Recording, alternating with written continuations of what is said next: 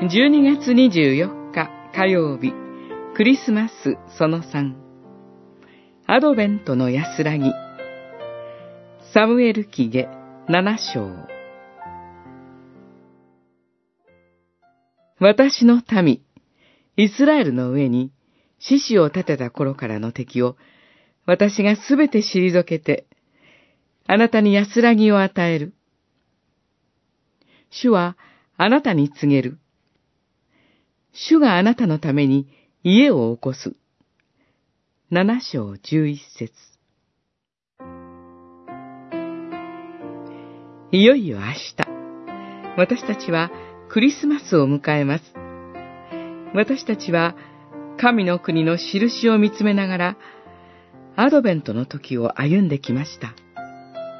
そして、最後に、マリアの体から生まれてくる、あのメシア、あの血のみ子にこそ、私たちはその眼差しを向けることに招かれています。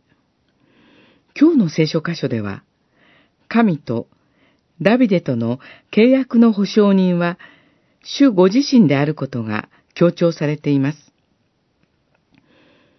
ダビデの子孫から、とこしえにイスラエルを支配する者が生まれてきます。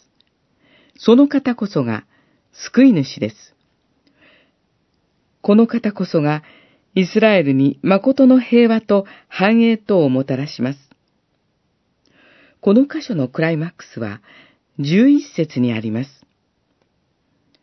主があなたのために家を起こす。ダビデが主のために家を建てるのではありません。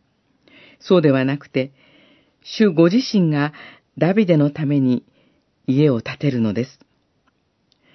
この約束の最終的な成就が、ダビデの家から生まれたキリスト、王です。